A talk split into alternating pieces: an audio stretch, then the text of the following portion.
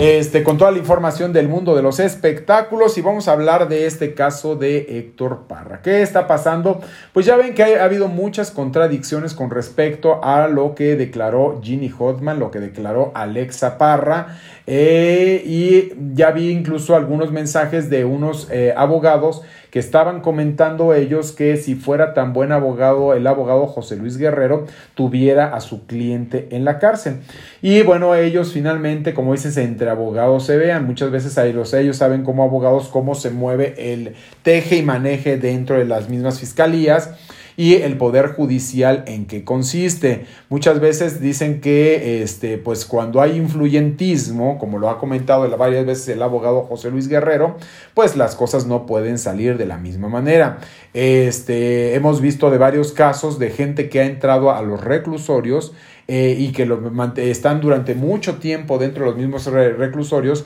eh, por delitos mínimos, si ustedes quieren, y la gente que muchas veces corrompe, deshace, roba, eh, este, mm, hace eh, avería y media este, con la sociedad, cuando tienen las relaciones y tienen el poder, rápidamente salen del mismo reclusorio. He estado platicando yo con el abogado José Luis Guerrero, que por cierto el día de mañana me va a dar una entrevista. Hoy ya se le complicaba porque tenía pues varios casos y varias cosas que, que resolver. Pero bueno, dentro de estas cosas de lo que platicamos con el abogado José Luis Guerrero, eh, le pregunté cómo iba la situación de Héctor Parra. Dice que sigue prácticamente la investigación complementaria. Me dijo, sigue la investigación complementaria para que ellos esperan que por lo menos ahorita Héctor Parra, como ustedes lo saben, él entró el pasado 15, 15 de junio al reclusorio Oriente, que es donde se encuentra actualmente, que les dije que está en una área especial, que no está con toda la comunidad penitenciaria, como se había mencionado, como se había dicho, él no está dentro de toda la comunidad, él está en el área de observación, todo el espacio de observación, que es donde actualmente está este Héctor Parra, y por supuesto quien está haciendo también su, este, está siendo muy crítico con respecto a todas las pruebas que se están, que se han tenido que estar presentando de manera constante para poder llenar esta carpeta de investigaciones. El juez Sergio Acevedo Villafuerte es quien está al pendiente de todos los datos que se están presentando, eh, este, como para que también ambas partes presenten todas sus pruebas y eh, sea el Poder Judicial que decida quién realmente tiene la razón en este caso, donde Alexa Parra, la hija de Héctor Parra, lo señaló de manera directa por supuestos tocamientos y bueno, casi ya después de cambiaron que hubo abuso sexual. Esos son los, los delitos por los cuales está actualmente este, en, eh, en un espacio de observación Héctor Parra y esta cuestión está en que, bueno, él está por corrupción de menores y abusos sexuales. Es por lo que entró al reclusorio Oriente este, y entonces estaba diciendo, Héctor entró desde el pasado 15 de, de, este, de junio que fue cuando lo aprendió la fiscalía, cuando lo, aprendieron elementos de la fiscalía de la Ciudad de México, em, cuando se dijo que se había violado el debido proceso porque eh, acudieron con él, no llevaban uniformes, no llevaban una orden, no se le dijo de qué se le estaba, por qué se le estaba deteniendo, no había, había sido notificado, se lo llevaron en un coche que no llevaba el logotipo de la fiscalía, que están obligada la fiscalía cada que llegue por alguna persona que ha cometido un delito a llegar exactamente en un vehículo oficial. No pueden llegar en un Uber, no pueden llegar en un coche particular, no pueden llegar, o sea, tienen que llevar su uniforme, eh, portar eh, perfectamente bien su uniforme, portar este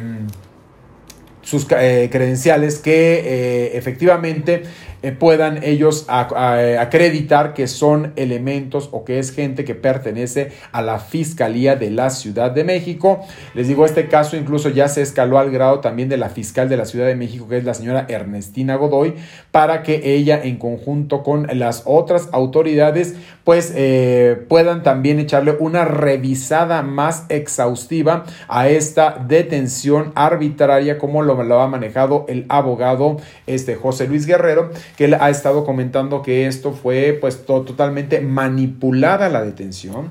eh, fue manipulado el caso, que incluso ya nos había comentado que fue el Ministerio Público la, la que se encargó de enviar de manera inconclusa toda la carpeta de investigación al juez Sergio Acevedo Villafuerte, mismo que les llamó aquel día la atención a los, este, tanto a los abogados como también eh, solicitó como a, hacer una acotación especial para que se llamara a rendir cuentas a la misma eh, Ministerio Público por haber mandado la carpeta incompleta a sabiendas de que ella tiene conocimiento de acuerdo a la misma ley porque es abogada de tener que enviar todos los documentos porque la justicia debe de ser imparcial la, justicia ellos no pueden estar ni de un lado ni de otro tienen que escuchar y tener todas las pruebas y todos los elementos como para poder eh, hacer un juicio. Y aquí no se vio imparcialidad, se vio parcialidad por parte del Ministerio Público que envió de manera inconclusa esta misma carpeta de investigación. Entonces, lo que me estaba comentando el abogado José Luis Guerrero, que todavía están en este proceso que les llamo, se llama investigación complementaria, es en la parte que están. Y bueno, este, él habla de, mientras tanto, que mientras están integrando toda esta parte, será el próximo martes cuando él acuda de manera directa ante la Fiscalía de la Fiscalía para Servidores Públicos para poder presentar una demanda en contra de Sergio Mayer. Dice que por este, finalmente estar eh, interviniendo dentro de esta mis, desde dentro de este mismo caso, entonces él va a presentar una denuncia penal contra servidores públicos en la Fiscalía de Delitos Sexuales de la Ciudad de México. Eh, y bueno, eh, yo veía también lo de otra, una, un live que hicieron incluso dos de los abogados que, este, que creo que tuvieron como una mm, serie de diferencias en cuestiones legales con el abogado José Luis Guerrero y prácticamente creo que incluso lanzaron, bueno, aquí tengo yo también una cosa de lo que yo logré captar de lo que habían puesto en sus redes sociales. Este dice,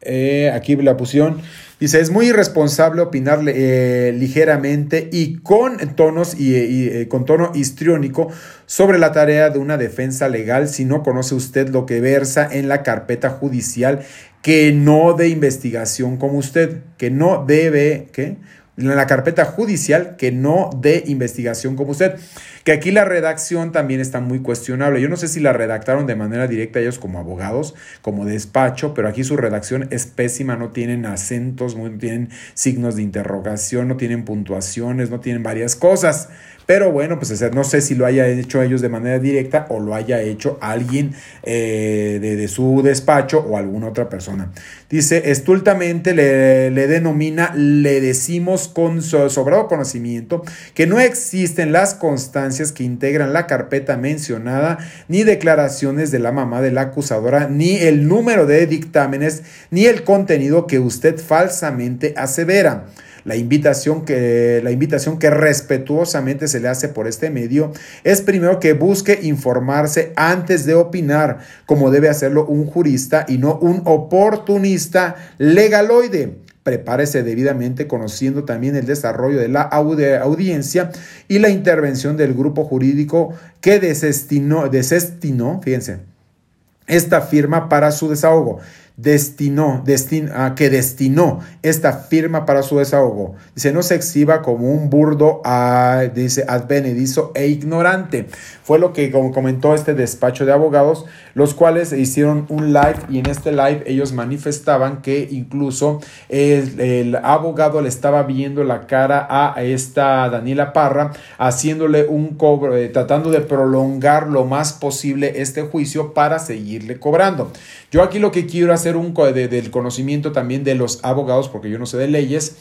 pero sí eh, de lo que he platicado y que voy a platicar también con ellos para conocer su punto de vista, es que el abogado José Luis Guerrero, si es a quien se están refiriendo de manera directa, porque la verdad es que no sé si lo están haciendo ya de manera directa contra el abogado José Luis Guerrero, quiero informarles a estos abogados que el abogado José Luis Guerrero, abogado y representante legal de Héctor Parra, no está cobrando un solo peso producto de este juicio. Él no está cobrando honorarios personales para él. Claro que hay otro tipo de, mm, eh, de, gastos que se deben de hacer dentro de los mismos juzgados y para eso sí se necesita dinero. Y ahí el abogado ya no los va a poner porque ahí sí necesita organizarse Daniela Parra en conjunto con la gente que eh, la está apoyando como para que se pueda hacer un donativo y ella pueda sacar adelante todo este juicio que es bastante fuerte y bastante pesado. Eh, ahorita les voy a poner incluso unas cosas de lo que estaba diciendo Daniela Parra. Entonces aquí para la información más de los abogados,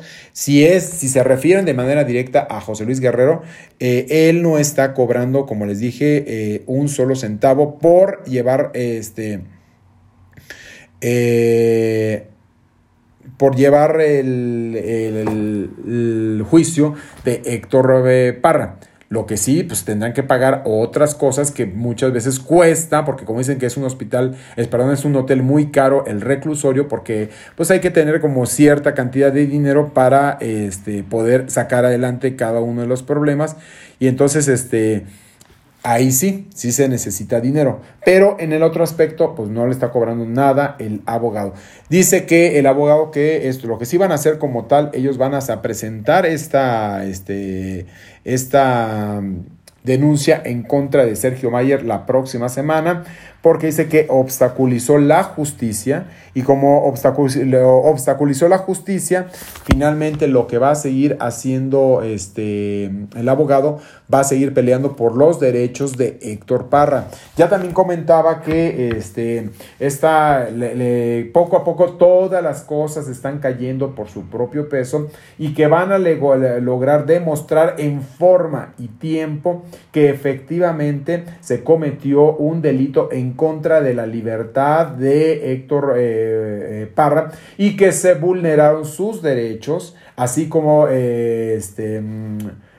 los derechos humanos se, se, vulneraron, así como su libertad y sus garantías individuales. Era lo que estaba comentando el abogado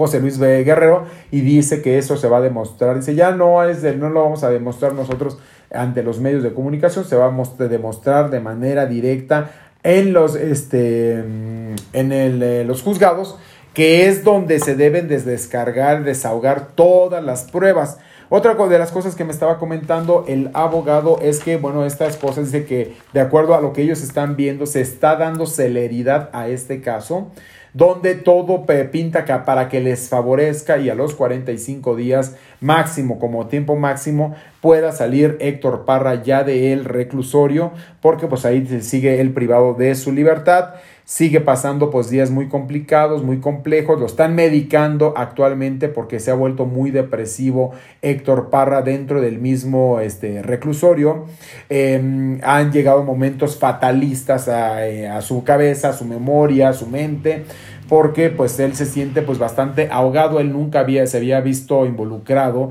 en ningún problema legal, nunca, y entonces ahora por primera vez que le toca enfrentar esto, pues la verdad no sabe ni cómo hacerlo, eh, pese a que tiene también, este, digo, afortunadamente qué bueno que tiene el abogado José Luis Guerrero, quien le ha estado haciendo frente a esta causa que ha sido bastante desgastante este juicio, porque además ha sido mediático, entonces esto es peor todavía porque todo lo, todos los ojos o todas las miradas están puestas de manera directa en este caso, en este tema. Y eh, ahí no se está pudiendo lograr este,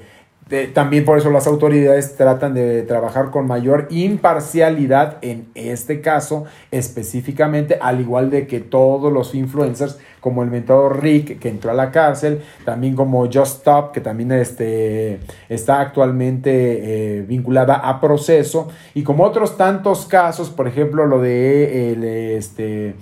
eh, otros eh, casos también que Valentina, que también este,